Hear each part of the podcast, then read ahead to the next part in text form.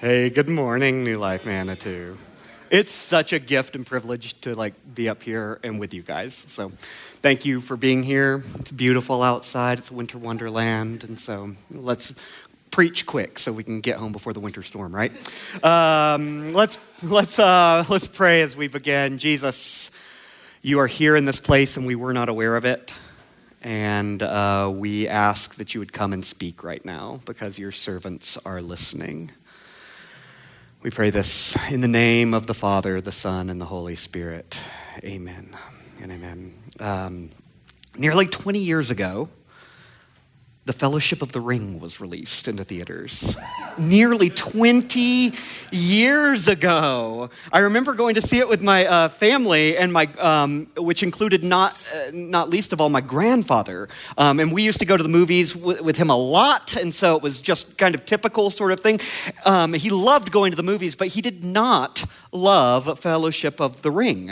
Um, he, there was just like too much going on. There was like elves and orcs and dwarves and wizards and weird names and good. By the end, like I think he had just like watched the movie's opening and he was like, "Nope, this isn't for me."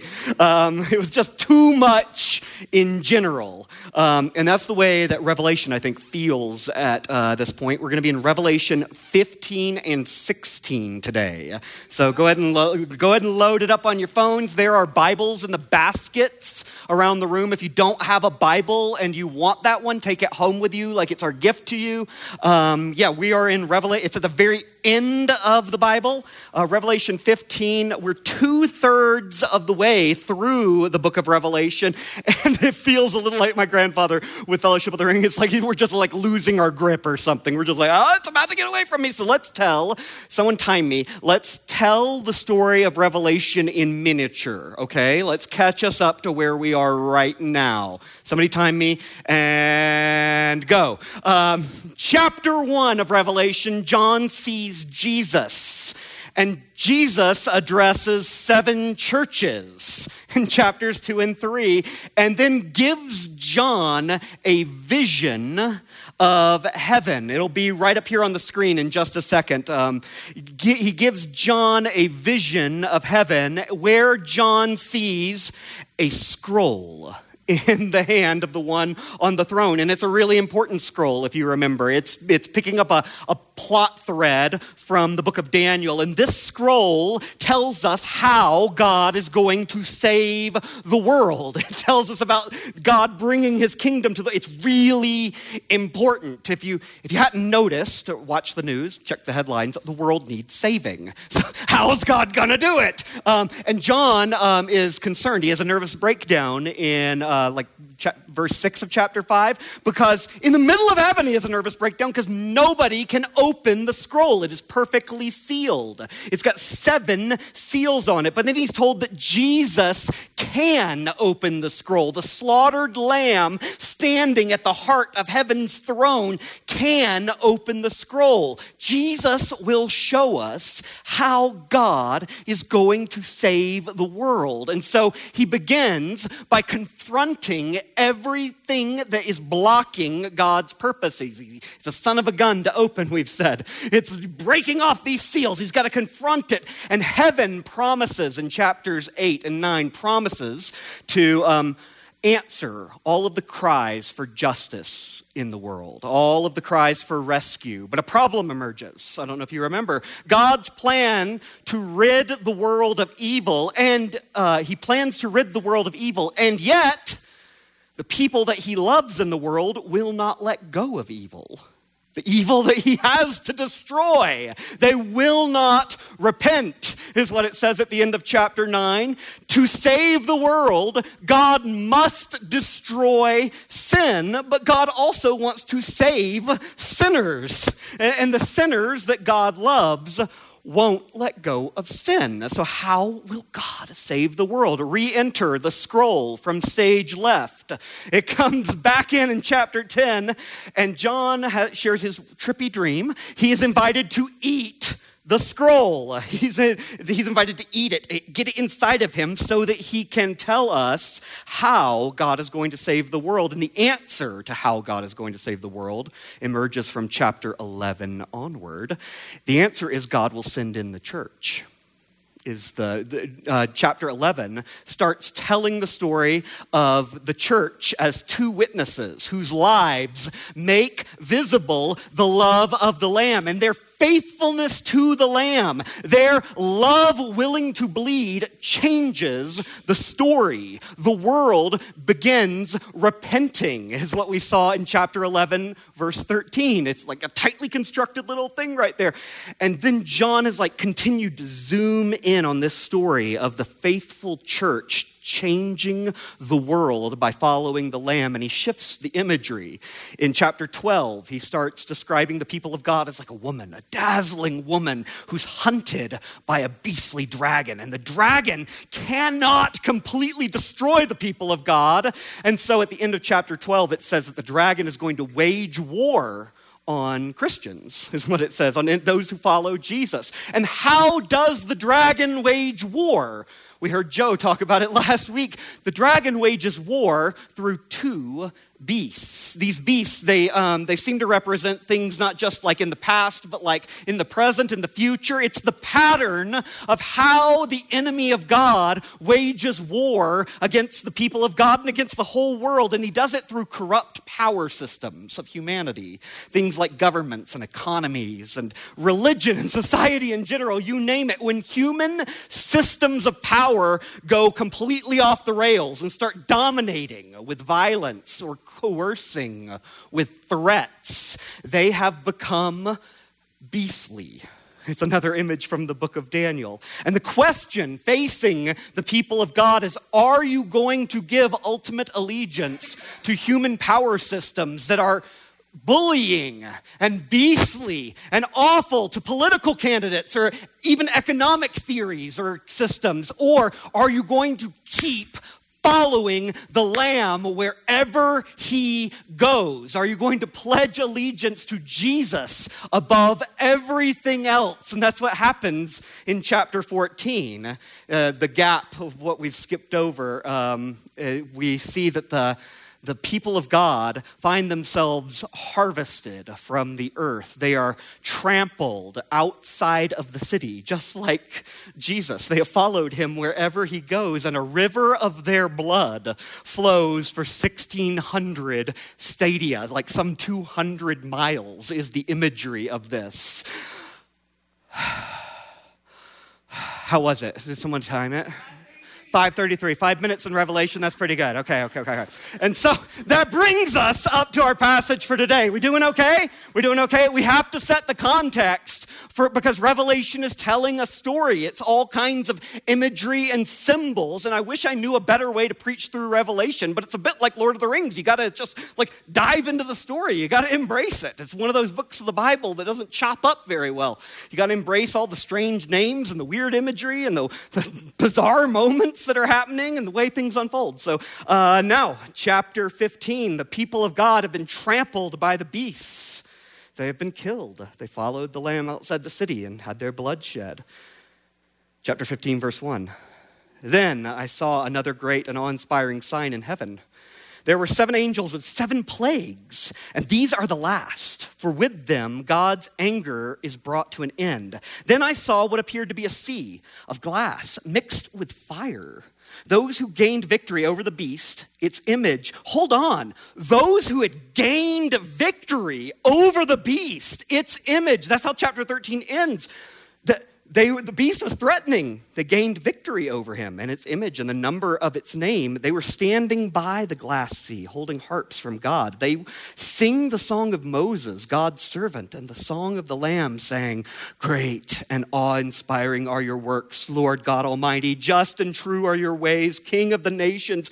Who won't fear you, Lord, and glorify your name? You alone are holy. All nations will come and bow down in worship before you, for your acts of justice have been revealed.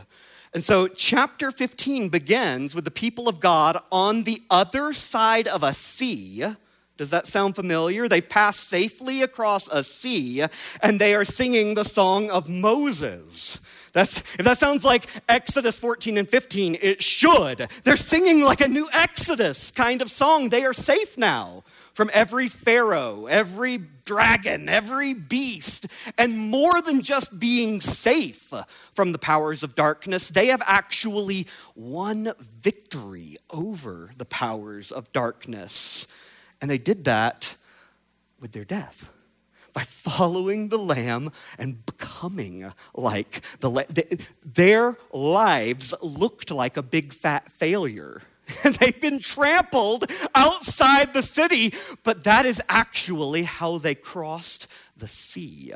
That's how they, they gained victory. They had to pass through fire, is what they had to do. And there's to, two noteworthy things before we keep going into chapter 16. Um, there's two noteworthy things about their song. First, they are singing about hope. They're singing hope. Last I checked, guys who just got trampled outside the city and been killed by the beasts. The world was ruled by said beasts. That does, but that doesn't stop the people of God from singing. They sing, verse 4, they sing, uh, Good grief, who could possibly resist glorifying you, Lord? Everyone's going to.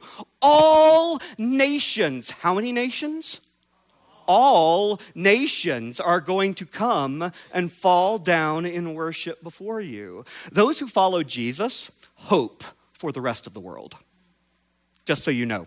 We're, we're not the club saying we've got it and we've got hope for us. No, the church is the repository of hope for the rest of the world. We gaze at the cross of Jesus. We see the kindness and goodness of a God that would rather die for us than kill us. And we are so optimistic that this God is going to save everybody he possibly can. Can I get an amen? Amen. Two, they are singing not just about hope, they're singing about justice. Did you notice that? At the end of verse 4, they're singing about God's dikaiomata. Dikaiomata is what they're singing about. His just and his good and his healing decisions. It's like a courtroom decision kind of word. Um, keep that in mind. The saints are singing about justice for all that comes next.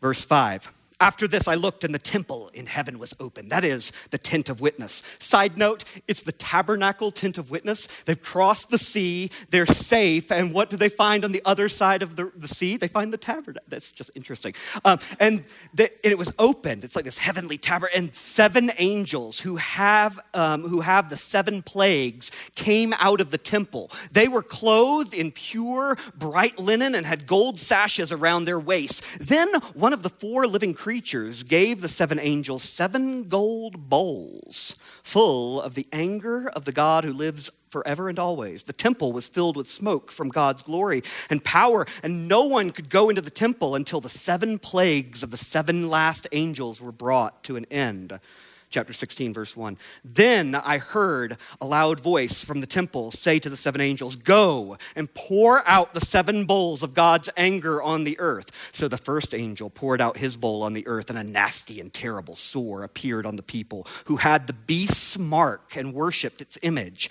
The second angel poured his bowl into the sea, and the sea turned into blood like the blood of a corpse, and every living thing in the sea died.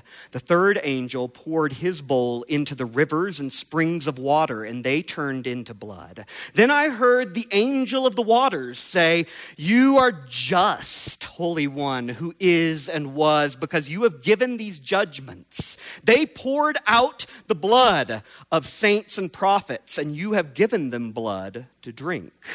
They deserve it That it actually literally says they are worthy. And it's a callback to chapter 3, verse 4, where one of the churches is worthy of what they're getting. Um, they are worthy. And I um, heard, this is like a fitting thing to happen, and I heard the altar say, Yes, Lord God Almighty, your judgments are true and just. Again, whatever is happening here is about justice. Righteousness is what some of your translations say. Um, it's about the right thing winning. That's what all of this is about. Verse 8 The fourth angel poured out his bowl, his bowl on the sun, and it was allowed to burn people with fire. The people were burned by intense heat, and they cursed the name of the God who had power over these plagues. But they didn't change their hearts and lives and give him glory. The fifth angel poured out his bowl over the beast's throne, and darkness covered its kingdom. People bit their tongues because of the pain, and they cursed the God of heaven because of their pains and sores, but they didn't turn away from what they had done. Then the sixth angel poured out his bowl on the great river Euphrates. Its water was dried up so that the way was ready for the kings of the east, from the east. Then I saw three unclean spirits like frogs come out of the dragon's mouth and the beast's mouth and the mouth of the false prophet. That's actually the land beast has gotten renamed right here. It's the support system for the first um, for the first beast. These are demonic spirits that do signs. They go out to who? They go out to the kings of the earth to gather them for battle on the great day of God, God the Almighty. Look, I am coming like a thief. Favored are those who stay awake and are clothed so that they don't go around naked and exposed to shame. The spirits gathered them at a place that is called in Hebrew Harmageddon. Then the seventh, there's no break right here, it just keeps going. Then the seventh angel poured his bowl into the air, like into the space between heaven and earth, like everything else. And the loud voice came, from, and a loud voice came from the temple, from the throne, saying, It is done. There were lightning strikes, voices, and thunder, and a great earthquake occur- occurred. The earthquake was greater than any that have occurred since there um, have been people on earth. The great city split into three parts, and the cities of the nations, the nations' cities, fell. God remembered Babylon the Great so that he gave her the wine cup of his furious anger. Every island fled and the mountains disappeared. Huge hailstones, weighing about 100 pounds, came down from heaven on people. They cursed God for the plague of hail because the plague was so terrible. And all God's people said, this is some of the hardest stuff in Revelation. Um, what is going on? I, I needed to frame the whole book for you because in the grand narrative that is the book of Revelation, we're hitting a climactic moment right here. This is the moment, about two thirds of the way through, this is the moment where Luke Skywalker is beginning to fly down into the Death Star trench, okay? This is the moment where Aragorn is like clinking swords and he's calling the armies of men, stand and fight. This is the moment when the Avengers are battling to save New York. This, this is, it looks, it looks something like this.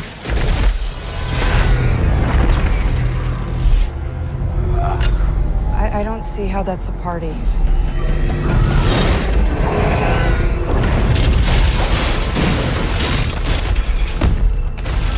Dr. Banner,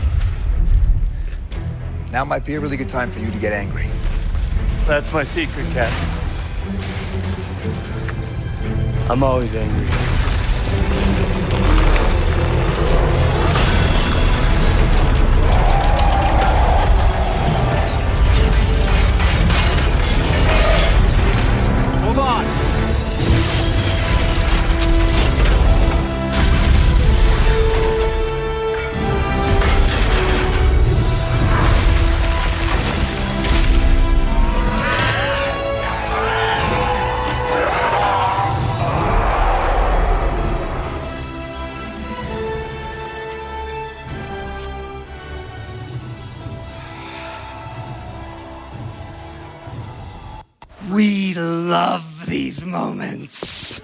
Don't we? We just like, you see it at the theater and you go, yes, yes. We don't think, oh man, I really feel bad for the giant flying space worm that the Hulk just like got angry and Hulk smashed. No, we literally are, yes, do more. Yes, in this moment, we have no qualms about anger, right?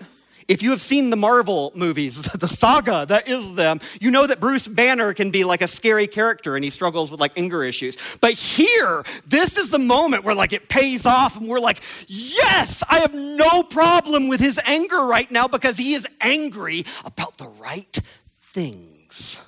He's angry at the giant flying space worm and the rest of this alien army that is threatening humanity. In his anger, Hulk smashes it and we cheer, right?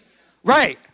It will help if we recognize that the same sort of thing is happening here in two thirds of the way through the book of Revelation. The narrative tells us God is angry about the right things, and he is smashing evil, is what he's doing here. That's what you've got seven bowls of holy Hulk smash just being poured out on on the earth is what it says in verse 1 but like we need to remember that the, the word earth here in uh, the way it's functioned if you look at it in the book of revelation the word earth is not like flowers and fields and like this is my father's world kind of like um, earth uh, the word earth or phrases like the kings of the earth is they function as kind of like a shorthand if you follow through the sophisticated masterpiece that is Revelation. Earth functions as like the system that is at war against heaven, that is against life, against love, against light. Um, the first four bowls show uh, God smashing earth in this system, and they echo the, um, the first four trumpets, actually. I don't know if you remember that the trumpets got sounded, and it's against earth and salt water and fresh water and even the heavens. That is that's pretty comprehensive and that's exactly what's happening here except on like let's turn it up to 11 let's complete the job here in the bowls. It's still it's still highly symbolic is what's going. It's still Exodus imagery is what's happening here, and that but it becomes really clear that this is not against flowers and fields in my precious Father's world, um, the beautiful world that we love. This is against evil. That becomes really clear in the fifth bowl, if you didn't notice, because in the crosshairs of the fifth bowl, it gets poured out where? Did you notice? Can you over the beast's throne? The beast who's like embodying evil and wickedness. And the, and the sixth bowl keeps up the Exodus imagery with like disgusting, like frog like spirits that are like lurching out of the mouths of the dragon.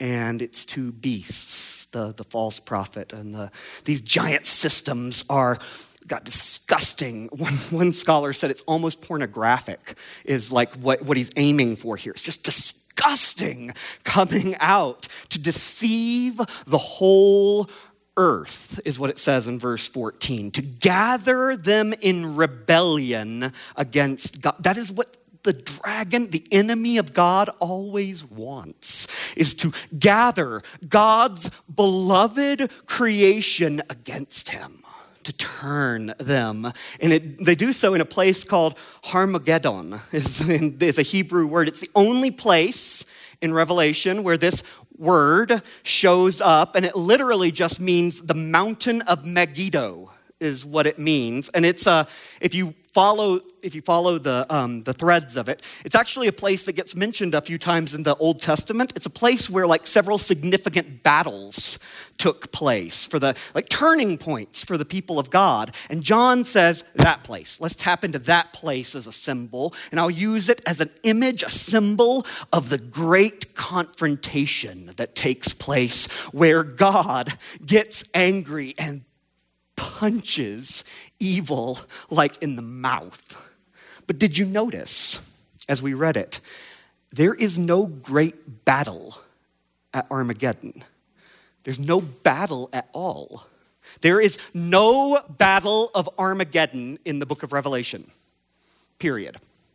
People gather, the, the imagery is got people gathering against God, but then like a seventh bowl just gets poured out, like immediately into the space between heaven and earth. That's like uh, in some of Paul's letters, you'll hear like Prince of the power of the air, like this is the space between heaven and earth that's ruled by all kinds of things that are not God. And the bowl gets poured out on them, and then immediately every city every Tower of Babel, every Jericho, every false kingdom. The great city, is what it says in verse 19, just falls. They just collapse. Evil just like, whew, chaff in the wind, just evaporates. There is no epic clash between good and evil in Revelation because evil is a. Um, it is a negation. It's, it's, it's not real substance. It was never there in the first place. It's just like a hole in the shirt. And suddenly the hole just like comes together and the whole thing's bad. Like it's, the, the victory is absurdly one sided in the book of, it's like just one giant punch to the face of the beast, all because of God's anger. And unlike Bruce Banner, God the God of infinite love that we see revealed in Jesus, he does not have anger issues. And some of you need to lean in right now to what I'm about to say.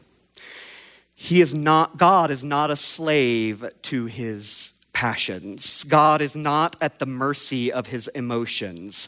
God does utterly and infinitely love his creation, and he is angry at evil that is wreaking havoc on it, but he's not a slave. That's, this anger serves him. It's not the other way around. God is against evil because God is for goodness. Do you hear me? God is against death because God is for life. And so the picture here, as Revelation climaxes in its seven bowls of anger, of wrath, of orge, is let's be clear what wrath is. Divine wrath is divine love burning away death. That is what wrath is. God is love. That's what the scriptures tell us. He is love. It's like the essence of who God is. It's the fabric that God's made of. God, love is like elemental to God. There's nothing more foundational. There's nothing beneath love. Love is eternal. It's always been, it's always will be, it's flowing between Father, Son, and Holy Spirit. Um, I don't exactly know how that works or what that means, but I confess it and I believe it to be true. God is relationship and love at his core. God is not wrath, he, God is love. There was never a time when love was not. There will never be a time when God, when love will not be. Wrath, on the other hand, is a temporary thing. It's a temporary thing. Wrath is not eternal. Anger is not elemental to who God is. It hasn't always been. It won't always be. Love and wrath are not like equal and opposite inside of God. It's not like a, a yin and a yang or something. You can't get beneath love, but you can get beneath wrath. Underneath divine wrath, humming under its hood, pop the, you find divine love. Wrath is a form of God's love. Wrath is what God's love looks like when it's doing painful, hard, impossibly difficult sorts of things like moving mountains, punching beasts in the mouth, overthrowing tyranny, destroying evil. Joy and I have two girls. Um, they're almost five and four, and there is never, ever, ever, though I am wicked, there is never a time um, when I do not love them. When I do not love them deeply and passionately.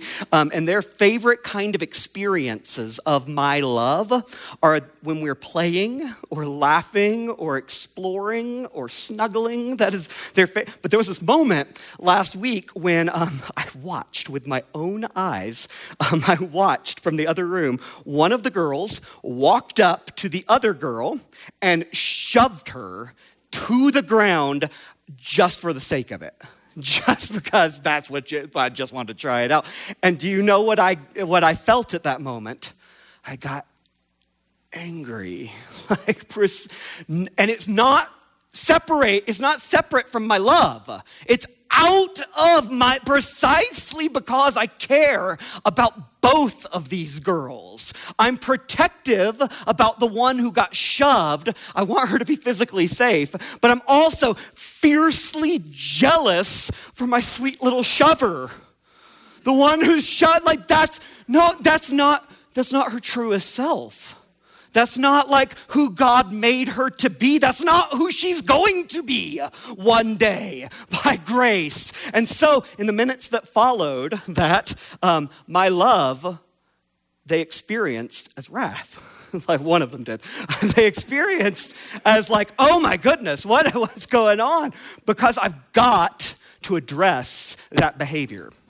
I've got that dark impulse in your heart. I've got to, every parent in the room can resonate. Um, and every parent in the room also knows that we don't always get it right, do we? Gosh, I wish I could. But like, we don't always like, sometimes I end up trying to like address my child's dark impulses, and I end up at the mercy of my own dark impulses. Like, I'm like, oh gosh, I, like, that wasn't, the anger wasn't pure. It wasn't completely right. Um, my, my anger is imperfect because my love is imperfect. But here's the thing not so with God. God, the endless God, Father, Son, and Holy Spirit, love, eternal, endless, elemental, flowing between them. God is perfect. And so, whatever it means, it is a tricky thing. We could have coffee and talk about it for a long time, but whatever it means that God gets angry, and that is the biblical imagery. We should not shy away from it and say, oh no, we're not going to talk about that. But God's wrath means that God's love has flared up fiercely and is going to address the darkness within the world that he loves. God's wrath is what it looks like. Yeah, I mean, we could say it this way God's wrath is God's love aimed at deep healing by killing sin. That is what God's um, wrath is. It is God's love heats up to like a blistering vintage so that he can kill the disease of sin and death within us. Chemotherapy actually gives us a really decent picture of uh, what this is. Chemo is medicine that feels like wrath.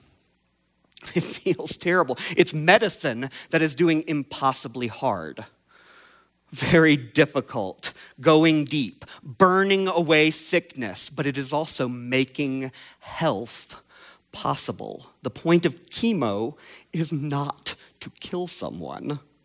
The point of chemo is to save. So too with the painful love of God that we call wrath of God. Any and every time that we pop the hood of divine anger, we find God's love is the engine humming underneath it. God is committed, hear this, God is committed to your good in ways that you cannot see or recognize. He is committed to it fiercely. God's love is working for our good, even when it has to burn through the darkness that we cling to, even when we are resisting His love, even when His love feels like hell. It is God's love that we are experiencing. Think about it. There's a whole lot, if this helps, there's a lot in this world that needs smashing.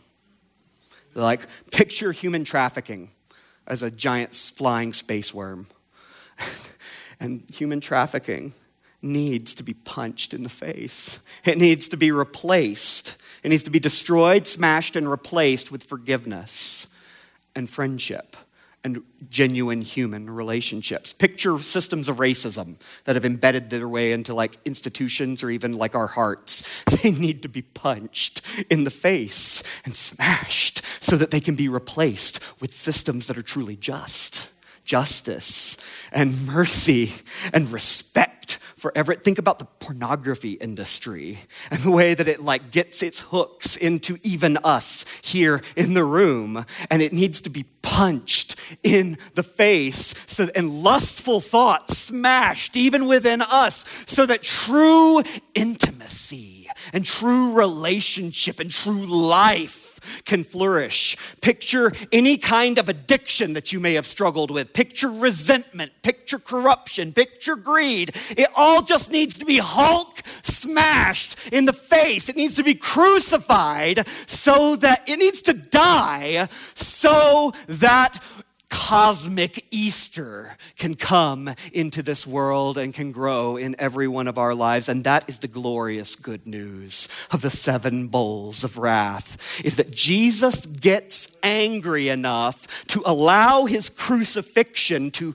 spill out into the rest of earth, into every place there is evil, and to destroy what needs to be destroyed. Not because he hates the world, but precisely because he loves the world, not because not, his wrath isn't because he hates you. It's precisely because he loves you. Even here, as we're winding down, even here in the book of Revelation, it's such an intricate and sophisticated story. It's more sophisticated than any hobbit journey or any superhero saga. Notice Flip to the end uh, of Revelation. Notice what kind of world gets produced by God's anger. I didn't see a temple in the city because its temple is the Lord God Almighty and the Lamb. The nations will walk. The who? The nations, the cities of the nations, the nations will walk by it, its light. And the kings of the, wait a second, they were the ones gathered up at Armageddon. The kings of the earth will bring their glory into it. Its gates will never be shut by day. They will bring the glory and honor of the nations into it. And the angel showed me the river of life, the river of life giving water, shining like crystal, flowing from the throne and the lamb through the middle of the city's main street on each side of the river is a tree of life which produces 12 crops of fruit, bearing its fruit each month. The leaves are for what? The healing of who? The nations. The reason these last bowls, and the, particularly the seventh, destroys the cities of the nations is so that the nations can be healed. That's the point. God's anger against the kings of the earth who gather at Armageddon against him for the express, his anger is for the express purpose of gathering them in to his new world with him. You need to hear this this morning. God's love means that God is for you. God's wrath means God is for you. That's what you're invited to trust this morning. God endlessly, forever, without stop, loves what He made, and that includes you. And He loves this world, He loves you enough to address the darkness in you. He loves you enough to pour out focused, surgical, Hulk smashing anger against what is killing you. Those areas where you are resisting his love, he will continue to chase you down like the hound of heaven until you yield to his love. And so, the question that we're invited to think about this evening or this morning, I get confused because I preach different places. Um, Jesus, what we're inviting you to do this morning is to open our eyes to the places where we have darkness that have gotten its talons, its claws into us. Holy Spirit, we ask that you would come and that we would invite your love into us and that your love would be burning away every bit of beastly territory in us until only your new world is within our hearts and colonizing our lives and spreading into the world around us. And so we welcome your wrath this morning. We welcome it because we know that your wrath is aimed at the things that are killing us. As best we know how, we invite you to do it to burn away everything that is dark. May the fire of your presence come and burn us into life.